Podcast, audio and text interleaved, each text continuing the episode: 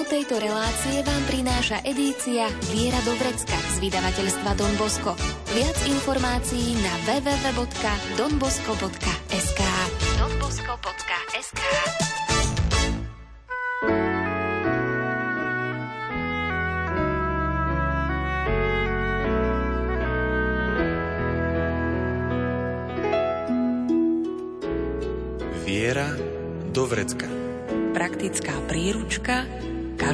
kresťana.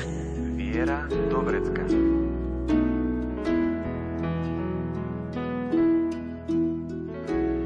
Podnetoch, ktoré nám pre náš vzťah k povolaniu ponúkol svätý Jan Bosko, sme mohli nájsť niektoré prázdne priestory, ktorým sa on a ani cirkev v jeho dobe až tak nevenovali. No my sme v súčasnosti už ďalej. Do otázky povolaní v cirkvi priniesol zásadnú zmenu druhý vatikánsky koncil. Veriaci, nazývaní aj laici, nie sú v cirkvi len pasívnym prvkom, ale majú svoje služby a charizmy. Byť laikom v cirkvi to je osobitné povolanie. A ako takéto povolanie môžeme naplniť? Odpovede i príklady môžeme nájsť u biblických postáv. Práve o tom sa dnes porozprávame so Salesiánom Donom Pavlom Grachom. Zaznie hudba podľa výberu Diany Rauchovej. O zvukovú stránku sa postará Marek Grimovci a príjemné počúvanie vám praje Andrá Čelková.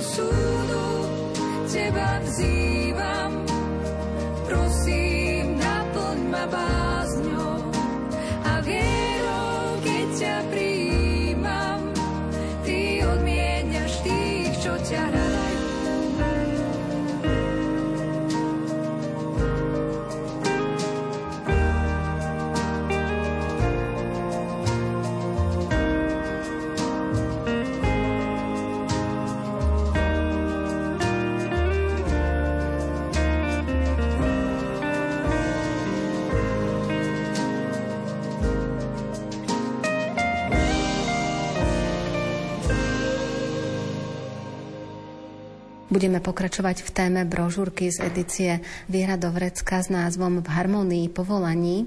A keď sme hovorili o mladých, tak môžeme nájsť rôzne inšpirácie aj o tom, ako môžu mať povolanie laici a ako môžu žiť tú svoju vieru alebo ten svoj duchovný život aj vo Svetom písme.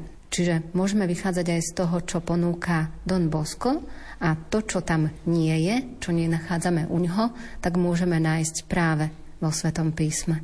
Určite Don Bosco, ako sme už spomínali, bol synom svojej doby a preto o povolaní lajkov veľa nehovoril tých podnetoch, ktoré táto brožúrka chce tak dať, som dosť veľa venoval tým kňazským povolaniam a zasveteným, preto lebo Dombosko áno, týmto žil najviac. Toto bola taká jeho zrenička oka a v tomto sa tak nejako videl. A keďže teda chceme si spomínať na neho, na jeho inšpiráciu, tak nedalo sa bez toho, aby sme o tom kňastve a o tých jeho pohľadoch nehovorili.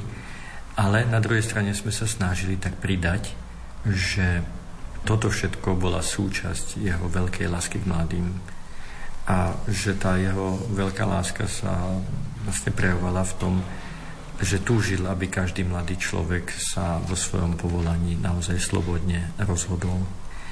To, v čom sme sa my posunuli dnes, je samozrejme poznanie Biblie, ale aj pohľad na církev po druhom Vatikánskom koncile, a preto v tejto brožúrke sa tak prechádza k tomu, aby sme tak začali vnímať, že predsa len kňazské zasvetené povolanie nie je jediné povolanie v cirkvi. A je to taká malá odvážna snaha poukázať na niektoré postavy v Biblii, ktoré sa predsa len odlišujú od tých postav apoštolov alebo tých učeníkov, ktorí nasledujú Ježiša zblízka. A toto sme videli, že u Dom Boska vlastne to zameranie zostalo naozaj na tých, čo idú zblízka nasledovať Ježiša, opustili všetko, stávajú sa kňazmi alebo reholníkmi.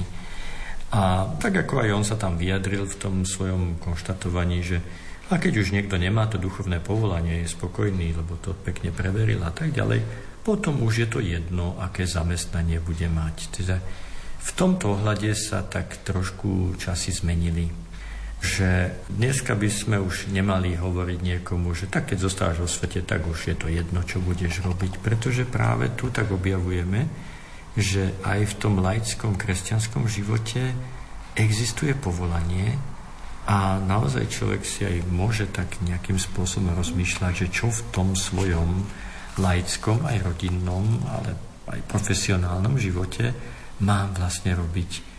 A že to, že je niekto laik, ešte neznamená, že je len nejaký pasívny prvok. Ale že aj každý laik môže mať v sebe nejakú službu, nejakú charizmu.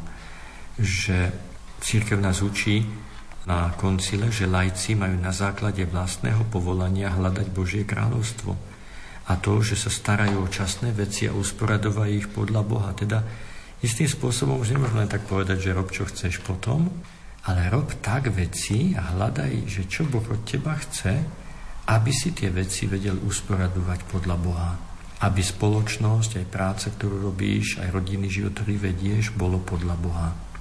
A tu by sme teda chceli sa tak trošku vrátiť, že akú tú rovnováhu vidieť aj v písme svetom, že si môžeme tak všimnúť, že sú tam také dva druhy povolaní, ktoré môžeme v písme objaviť. Len je treba pozorne čítať.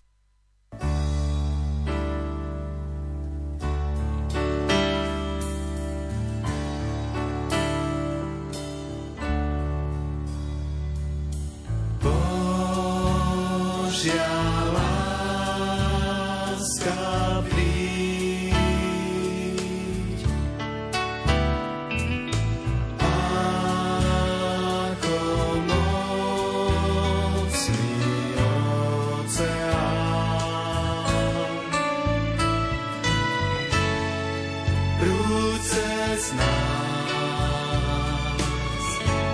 Svojou milosťou Bože.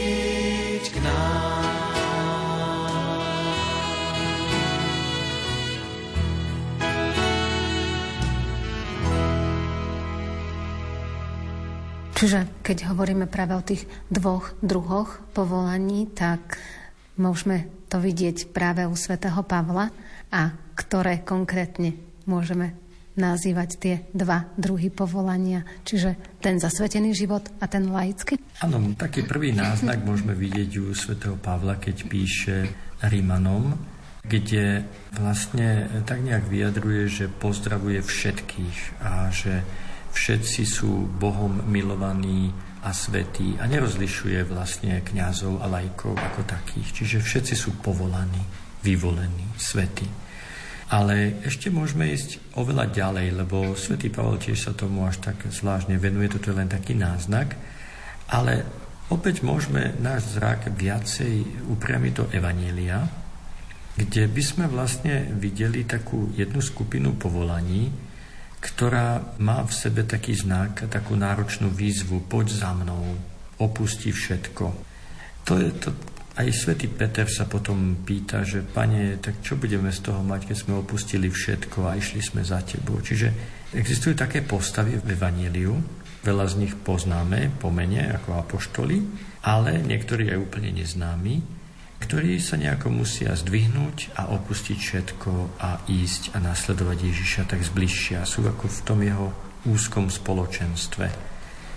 Zvlášť svätý Lukáš nám tak naznačuje, že boli aj takí, ktorí chceli takto nasledovať Ježiša radikálne. Učiteľ, pôjdem za tebou všade, kam pôjdeš. To znamená, že budem sa riadiť tebou, budem všetko robiť tak, ako ty.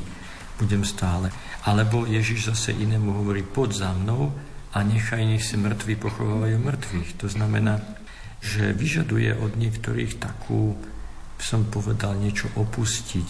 Alebo keď stretáva bohatého mladíka, ktorý teda sa s ním dlhšie rozpráva a dospievajú k tomu, keď Ježiš mu dáva túto výzvu choď, predaj, čo máš, rozdaj chudobným a budeš mať poklad v nebi. Potom príď a nasleduj ma. Čiže tu vidíme takú tú radikálnosť, s ktorou sa obracia na niektoré osoby. A toto by sme tak mohli povedať, že tu je taký nejaký základ tých kniazských a reholných povolaní v cirkvi. A tieto máme tak nejako v hlave a máme taký nejaký pocit, že v Evangeliu sa viacej hovorí presne o takýchto. A predsa, keď sa tak pozornejšie pozrieme, môžeme tam objaviť aj nejaké iné postavy. thank you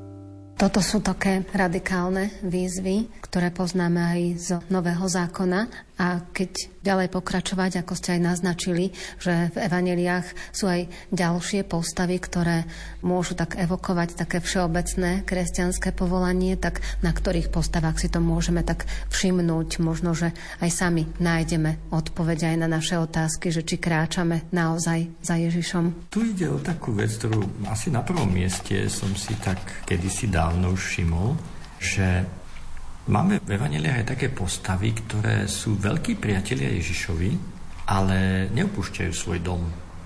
A takými najtypickejšími predstaviteľmi tohto je Marta, Maria, Lazár, títo traja súrodenci, ktorých keď sa pozorne pozrieme, tak naozaj majú veľké miesto v Evangeliách. Aj Lukáš spomína, aj keď nespomína Lazára, ale spomína tieto dve sestry. A evidentne aj Ján potom teda nám opisuje skriesenie Lazára a zase vidíme Ježiša ako veľkého priateľa týchto ľudí. A oni ho čakajú, takže zrejme naozaj chodil k ním často. A tu vidíme akoby taký nejaký opačný moment, že sú ľudia, ktorých pán Boh vytrhne z domu, aby ho nasledovali istým spôsobom, ale v Evangeliách vidíme aj ľudí, ktorí zostávajú doma a príjmajú Ježiša, ktorý ide cestou, ktorý sa zastaví, ktorý je u nich ako priateľ a nepovie im, tak teraz predajte dom a odídeme všetci preč a musíte všetko opustiť. Ale zostávajú jeho priateľmi. A toto je taká naozaj veľmi zaujímavá skutočnosť. Snažím sa tu brožurke priblížiť aj taký pohľad na Martu a Máriu, kde v jednej exegezi sa tak spomína, že hm, vlastne oni podľa Lukáša predstavuje takú trošku malú revolúciu, najmä v podobe Márie. Lebo nedá sa hovoriť, že by tie dve sestry robili úplne opačné veci. Oni obidve reprezentujú naozaj Krista, pretože Marta, ktorá obsluhuje, tá vlastne naplňa tu aj Kristové slova, ktorý hovorí, že kto je väčší, ten, čo sedí za stolom, alebo ten, čo obsluhuje.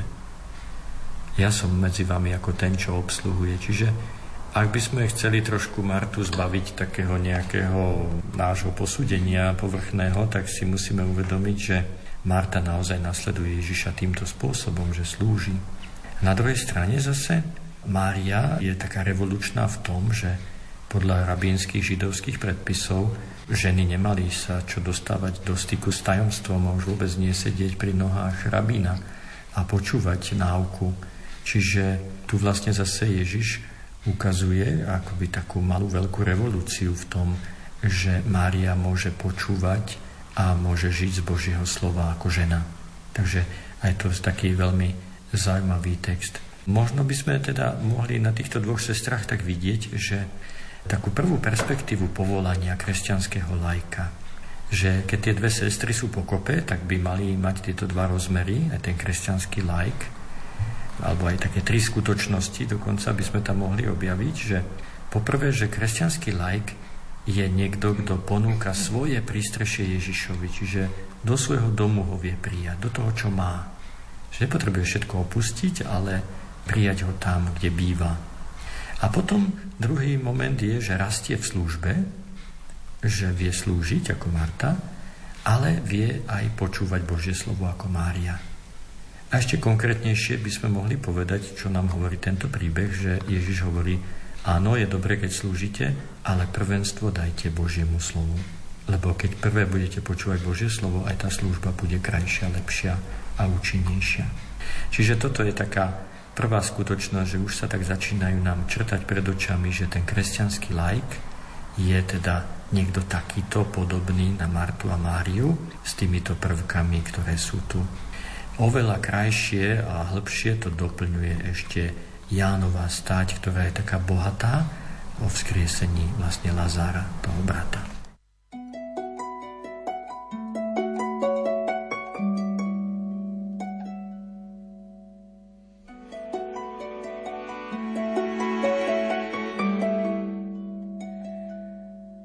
On vie, ako sme stvorení. Pamätá, že sme prach. On vie, ako sme stvorení. Pamätá,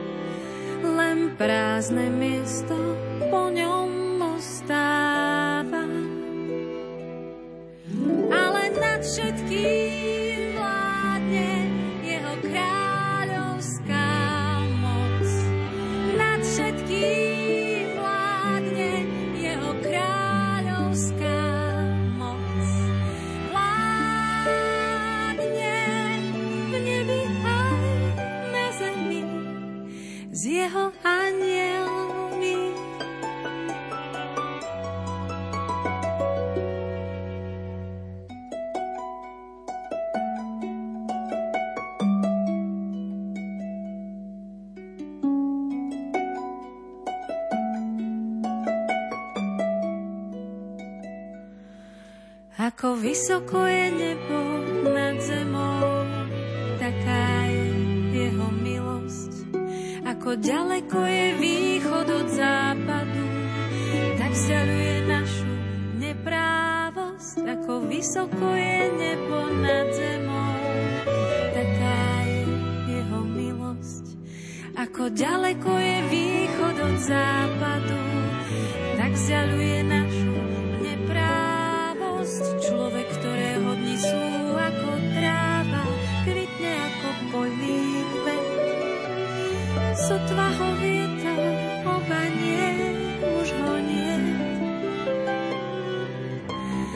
Sotva ho vietor obanie, už ho nie. Len prázdne miesto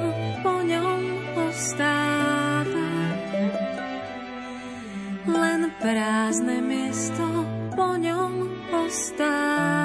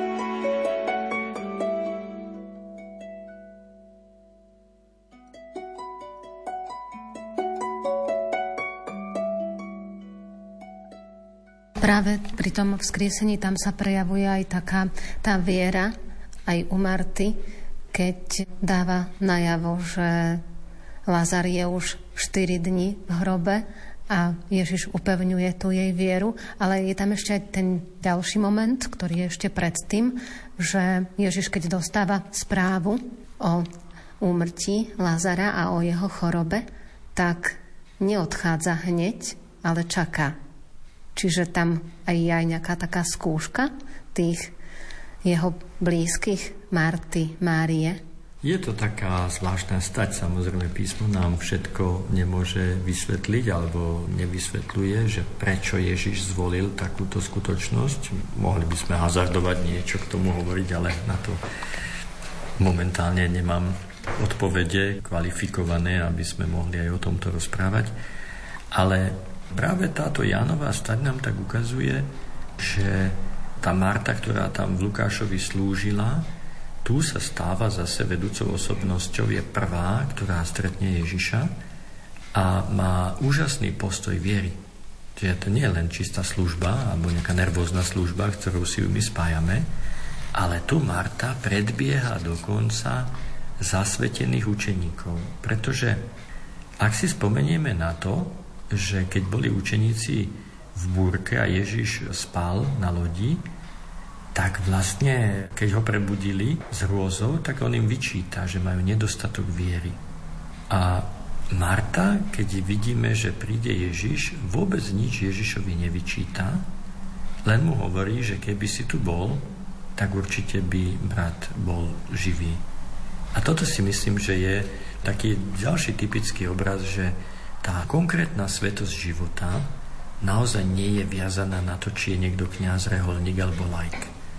Že svetí ľudia môžu byť v každom povolaní a Marta sa tu ukazuje svetejšia ako v tej situácii, alebo taká kvalitnejšia vo viere, ako tí apoštoli na lodi. Čiže v tomto zmysle vidíme, že také tie výhovorky klasické, že on je kňaz, on by mal byť svetý a my sme takí hriešnici, lebo my nie sme kňazi, tak to sú také veci, ktoré už by sme mali postupne opustiť, najmä keď vidíme túto Martu, ktorá je nám takým svedectvom, že ten, kto je v priateľstve s Ježišom, môže mať úžasnú vieru, ktorá prečí aj tých zasvetených, aj tých kňazov. A nie preto, aby sme sa súperili alebo pretekali, ale aby to bolo pozbudením ale aby sme si mohli uvedomiť, že svetosť naozaj nie je limitovaná na nejaké povolanie. Každé povolanie môže dozrieť k svetosti. A v Evangeliu máme aj príklad stotníka, ktorý tiež predbehne všetkých Izraelitov vo svojej viere, aj keď je pohan. A dokonca môže byť, mať väčšiu vieru, jak tí Ježišovi učeníci v tej chvíli. Čiže toto je taký, by sme povedali, moment, v ktorom vidíme, že potom aj Mária, keď prichádza, takisto má takúto silnú vieru. Aj keď potom ona plače a nedokončí vlastne všetky tie slova, tak ako Marta ich hovorila. Ale dá sa povedať, že Marta, Mária a Lazar sa v písme prezentujú ako Ježišovi dôverní priatelia, ktorí v poznaní viery a v raste viery nejako nezaostávajú za učeníkmi, ktorí boli povolaní nasledovať Ježiša zbližšia. A toto koncil vlastne prehlásil že svetosť je vlastná každému členovi. Svetý môže byť biskup, svetý môže byť kňaz, sveta môže byť reholná sestra, ale svetý môže a má byť aj laik. A nemá byť, ako by sme povedali, v nejakom komplexe, že oni majú na to väčšiu príležitosť, oni majú na to viac. Pápež František to veľmi krásne povedal, že reholný život nie je v tom, že by mal byť náročnejší, radikálnejší ako život kresťana vo svete ale mal by byť prorockejší. Čiže tá otázka nie je v tom, že kto sa koľko postí a kto koľko náročne žije, ale otázka je v tom, kto aké svedectvo má vydávať. Reholník má vydávať iné proroctvo ako človek vo svete a robí to iným spôsobom, ale tá osobná svetosť môže byť u každého úplne iná. U niekoho väčšia, u niekoho menšia, ale to nezávisí len od toho, v akom životnom stave sa nachádzam.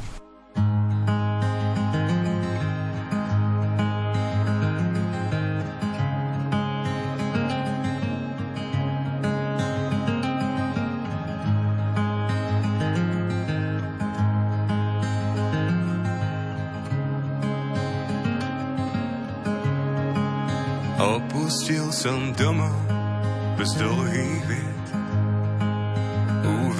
Uveril som klamstvá, čo núkal svet. Ponorený v bahne, sotva dýcham, sotva dýcham. Môj nebeský otec bol si tiež tam, keď som lásku hľadal na nesprávnych miestach, trpezlivo čakal na môj návrat, na môj návrat. Môj milosrdný otec, ja marnotratný syn, nechcem sa viac túlať a bez zmyslu žiť. Môj milosrdný otec, ja marnotratný syn, chcel by som sa vrátiť neviem, či mám si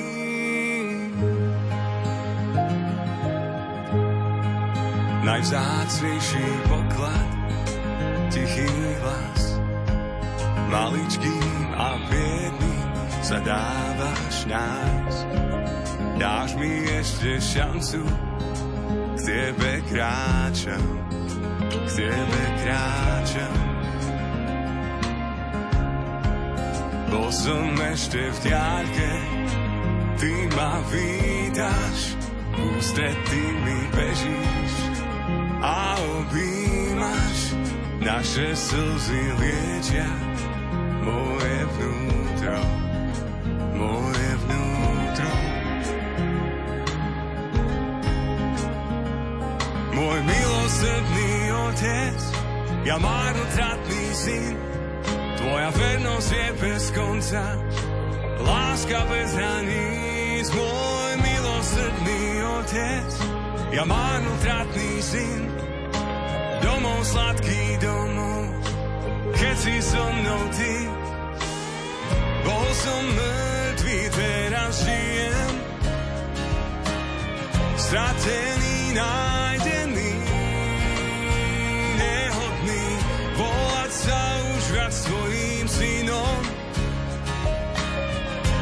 Prišiel si z odpustený,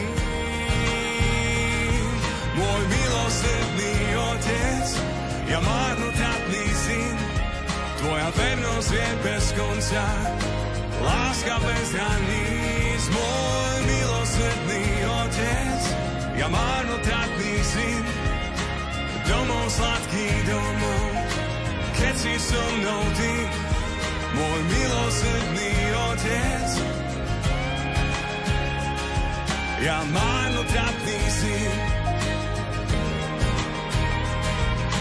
Chcel by som sa vrátiť. Neviem, či mám síl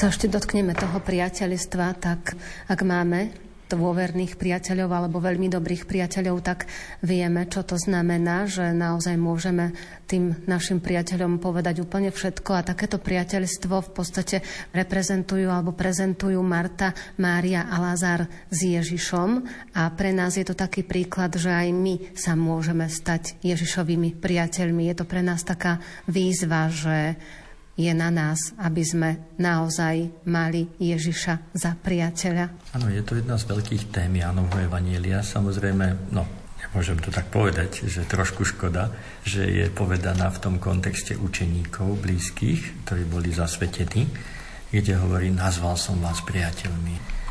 Ale všeobecne zase vieme, že práve k tejto téme priateľstva, ale kde Ježiš hovorí, už vás nenazývam sluhami, ale priateľmi, to znamená, že, že toto ale sa všeobecne vzťahuje na každého kresťana. Aby sme tak prešli z takého nejakého postoja otrockého alebo služobného k tomu, aby sme sa stávali naozaj Ježišovými priateľmi.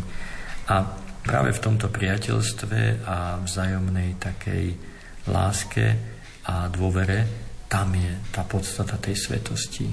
Že opäť znovu musíme počiaknúť, že svetý kňaz nie je tým, že bol vysvetený Svetý kňaz nie je tým, že má šaty, ako sme to počuli aj u Dona Boska, keď mu to mama hovorí, nie šaty ťa robia svetým alebo Božím, ale čnosti. A takisto teda aj nie to, že je niekto reholník alebo kňaz, už musí byť automaticky viac Božím priateľom ako niekto, kto je vo svete. Áno, veľakrát ľudia vo svete si myslia, my sme takí biední, hriešní, máme toľko času sa modliť a tak ďalej, ako mních v kláštore, ale na druhej strane ak si uvedomíme, že to stojí na priateľstve a na láske, tak nie prekážky, aby svetosť lajka bola takisto žiarivá ako svetosť reholníka. Ak budeme potom ďalej si lepšie všímať Sveté písmo, Nový zákon, tak nájdeme tam ďalšie dve postavy, ktoré nezapadajú ani k tým učeníkom a samozrejme konajú trošku inak ako Marta, Mária a Lázar, ale tiež vzbudzujú našu pozornosť a možno môžu byť aj pre nás takým príkladom a to je konkrétne Jozef z Arimatei a Nikodém. Ako konajú práve títo dvaja? To sú zase také dve postavy, ktoré často počúvame a možno málo kedy sa nad nimi zamyslíme. Oni sa hovorí o nich, že boli učeníci Ježišovými, ale určite neopustili všetko a nenasledovali Krista. Oni ho z času na čas stretli, o Nikodémovi vieme, že v noci stretol, alebo Ježiš bol ochotný sa s ním aj v noci stretnúť. A o Jozefovi z Arimatei sa iba hovorí, že bol jeho tajným učeníkom, ale čo to znamenalo, nemáme zaznamenané, či sa stretávali, ako často sa stretávali. V každom prípade majú takýto osobitný štatút a čo vidíme vlastne pri Ježišovej smrti, že majú svoj majetok. Majú svoj majetok a sú to bohatí ľudia. Ježiš im neprikázal, aby všetko predali a práve títo dvaja bohatí ľudia zabezpečia Ježišov pohreb veľmi významným spôsobom. Nie len z hľadiska ekonomického, ale z hľadiska viery. A to si niekedy málo uvedomujeme, že títo tajní učeníci, Nikodém a Jozef, majú obrovskú zásluhu na tom, že naša viera je vierohodná. Prečo? Lebo keby sme si tak nejako domysleli skutočnosť, že Ježiš bol popravený, ako človek nemajetný, ako človek, sme povedali, ako zločinec a nebol by pochovaný v tom hrobe Jozefa Arimatejského, tak by skončil na verejnom cintoríne, kde je množstvo mŕtvych. A ako by sa mohol hlásať o zmrtvých staní Krista s istotou, keby Ježiš bol umiestnený medzi toľkých iných mŕtvych? A kto by mohol povedať, že hrob je prázdny? A práve tá poznámočka, ktorá tam je, že Jozef z Arimatej mal hrob, v ktorom ešte nikto nebol pochovaný. A iba Ježiš sám v ňom bol a hrob bol prázdny, toto má obrovský význam pre celé dejiny viery, pre celé dejiny kresťanstva. Keby nebolo Jozefa z Arimatei, ktorého si pán Boh použil, tak naše svedectvo o zmrtvých by bolo veľmi biedné a slabé. Čiže ako by sme povedali, že aj Jozef z Arimateje, Nikodém, títo tajní učeníci, ktorí nerozdali všetko, žili vo svojom živote tak ďalej, ako stretávali sa s Ježišom, tak práve v tejto hodine Ježišovej smrti preukazujú celej budúcnosti kresťanstva obrovskú službu. Preto niekedy je dobré, aby sme nepodceňovali aj ľudí, ktorí sa báli Židov, ako tam píšu o Jozefovi, alebo že Nikodem iba v noci sa stretáva s Ježišom, Nepodceňujme nikdy ani takýchto tajných učeníkov, lebo oni v určitej chvíli môžu urobiť pre církev a pre kresťanstvo oveľa viac ako hoci kto z tých, čo úplne zblízka nasledovali Krista.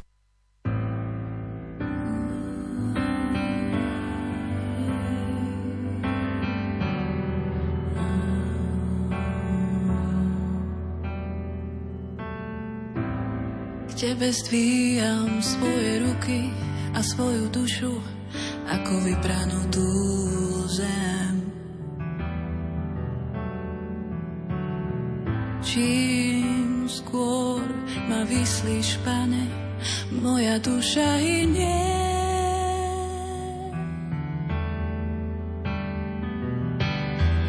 Neskrývaj svoju tvár predo mnou Daj mi z rána počuť Tvoju milosť a Tvoju vôľu, môj Pán.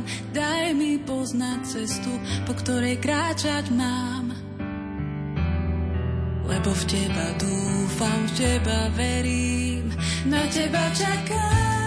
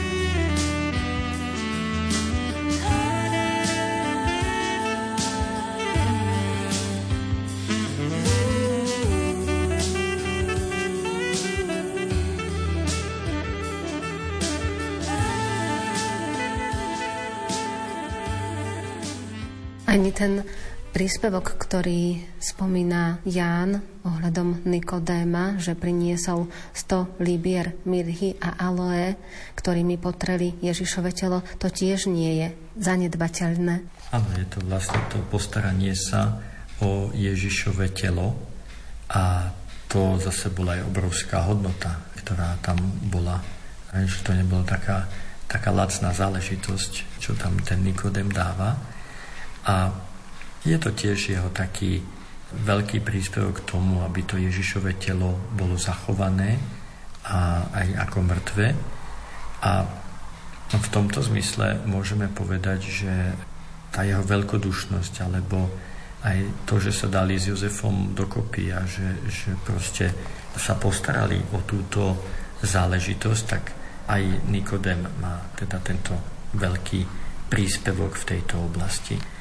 Títo tajní učeníci nám teda naznačujú, že taký autentický život pre Krista nemá presné schémy a pravidlá, čo sa týka štýlu života. Že nemusí to byť presne tak, alebo presne v takej reholi, alebo presne takto, že ten laický život, alebo život človeka, ktorý zostáva vo svete a je Ježišovým učeníkom, môže mať svoje také osobitné pravidlá, a že pre Božie kráľovstvo aj takíto učeníci sú dôležití, že nejdú podľa nejakých presne stanovených schém dlhé časy, ale potom v rozhodujúcej chvíli sú veľmi dôležití. A môže to byť aj pre nás nejakým takým príkladom, že na základe práve týchto dvoch osôb, ktoré sú spomínané v Novom zákone, môžeme si aj my vziať do svojho života niečo? Určite v prvom rade, aby sme si uvedomovali, že Boh riadi osoby osobitne. Možno to pozbudenie by nemalo byť v tom, že tak aj ja si idem teraz svojou cestou a budem si robiť, čo chcem, lebo to by bolo také trošku cestné. Ale skôr ide o to, aby sme si aj my uvedomili, že možno budú okolo nás ľudia, ktorí sú momentálne v kríze, možno momentálne nechodia do kostola, možno, ale nejakú tú vieru majú aby sme ich len tak ľahko neodsúdili a nevyžadovali od každého presné plnenie všetkého. Ponúkali ho samozrejme, aj, aj sa snažili, ale že aby sme mali také otvorené srdce aj pre tých ustrachaných a tajných učeníkov, ktorí možno v tej chvíli alebo niekoľko rokov sú takto, ale potom majú odvahu. Ten Jozef z Arimatei nadobudol takú odvahu, že ide k Pilátovi a vypýta si to telo A to nebola jednoduchá záležitosť podľa mňa. Ale už predtým sa bál, ale potom dostal tú silu. Takže my každé to semienko viery, ktoré je v kresťanoch, aj keď možno momentálne nejdu presne tou cestou takou, ako by sme si to vedeli predstaviť, nechajme ho dozrieť, modlíme sa za tých ľudí, vždy buďme k ním otvorení a ja pevne verím, že mnoho tajných učeníkov pomáha a aj pomôže cirkvi takým spôsobom, o akej nemáme ani predstavu.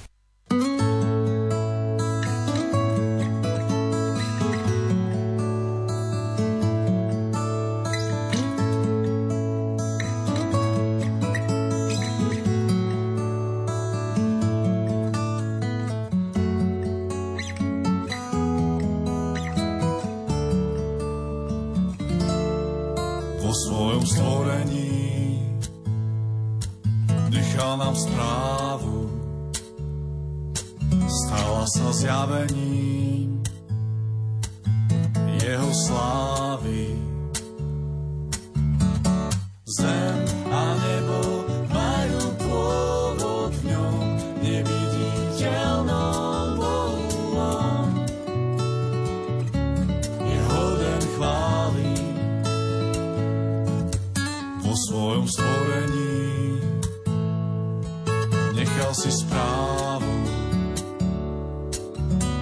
si znešený, mocný a slávny.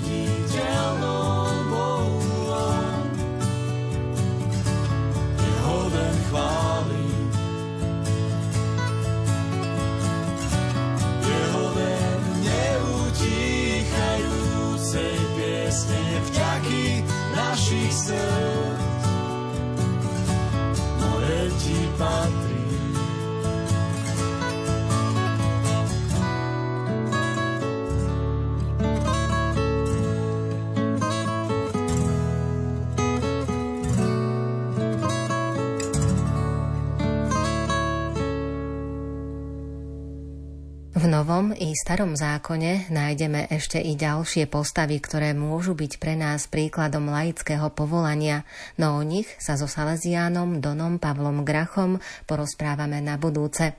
Dnes máme pre vás ešte súťažnú otázku, ktoré dve novozákonné postavy boli označené ako Ježišovi tajní učeníci. Odpovede posielajte buď na e-mail lumen.lumen.sk alebo na adresu Rádio Lumen, kapitulská 2, 97401 Banská Bystrica. Napíšte aj svoje meno a adresu a tiež názov relácie Viera do Vrecka. V jej dnešnom vydaní zaznela hudba podľa výberu Diany Rauchovej. O zvukovú stránku sa postaral Marek Rímovci a slovom vás sprevádzala Andrea Čelková.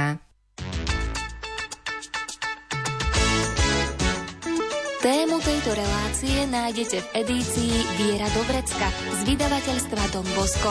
Viac informácií na www.donbosco.sk donbosco.sk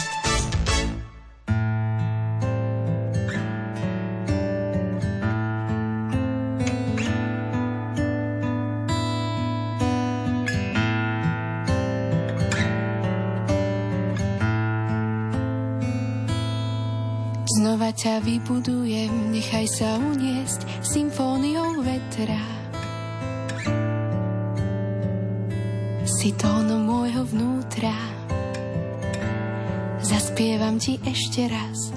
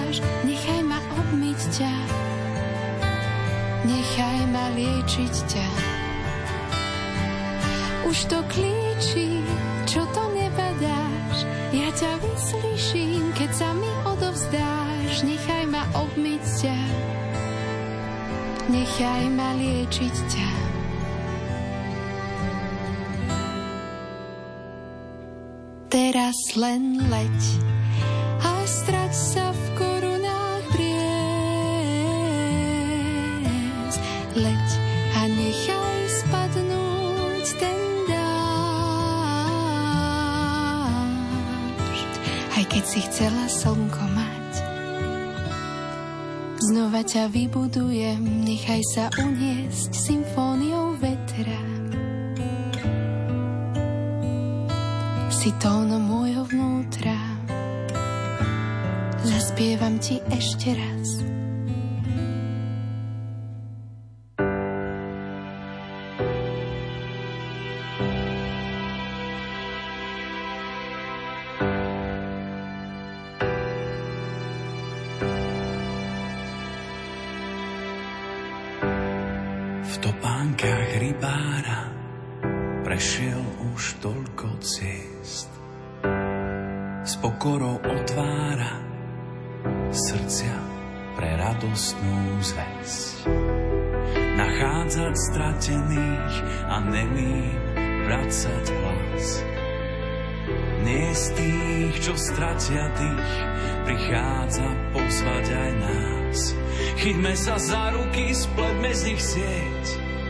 Spolu s Františkom zdvíhajme svet. Chyťme sa za ruky, spletme z nich sieť a spolu s Františkom zdvíhajme svet. Chyťme sa za ruky, spletme z nich sieť a spolu s Františkom zdvíhajme svet. Chyťme sa za ruky, spletme z nich sieť a spolu s Františkom zdvíhajme svet. Vysúka rukávy, zmie nám špinu z moh. S úsmevom uľaví, veď v každom z nás býva Boh. Byť ako Samaritán, vidieť tvár uprostred más. Mať pre ňu nežnú dlaň, prichádza pozvať aj nás. Chytme sa za ruky, spletme z nich sieť a spolu s Františkom zdvíhajme svet. Chytme sa za ruky, spletme z nich sieť a spolu s Františkom zdvíhajme svet. Chytme sa za ruky, spletme z nich sieť a spolu s Františkom zdvíhajme svet. Chytme sa za ruky, spletme z nich sieť a spolu s Františkom zdvíhajme svet. Chytme sa za ruky, spletme z nich sieť a spolu s Františkom zdvíhajme svet. Chytme sa za ruky, spletme z nich sieť a spolu s Františkom zdvíhajme svet. Chytme sa za ruky, spletme z nich sieť a spolu s Františkom zdvíhajme svet. Chytme sa za ruky, spletme z nich sieť a spolu s Františkom zdvíhajme svet.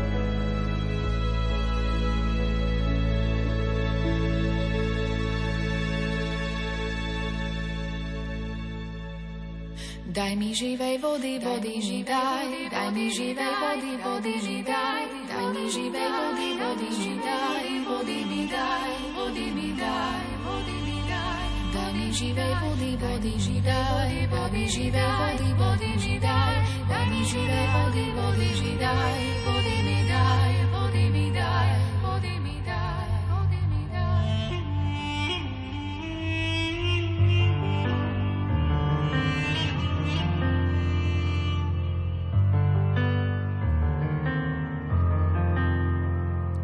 Skúšam už šiestý krát pravdu pred sebou zamykať. Všetci aj tak môj hriech poznajú. Mám a predsa nie. Prichádzam v báľave, nech sa nesmejú, nepýtajú. Si smedný, na mňa pozeráš, na mieste otcov do mňa načieráš neznámy pane. Tiež som smedná, tak sa vylievam, no v slovách, čo ponúkam môj tieň, aj na teba padne. Tvoje ja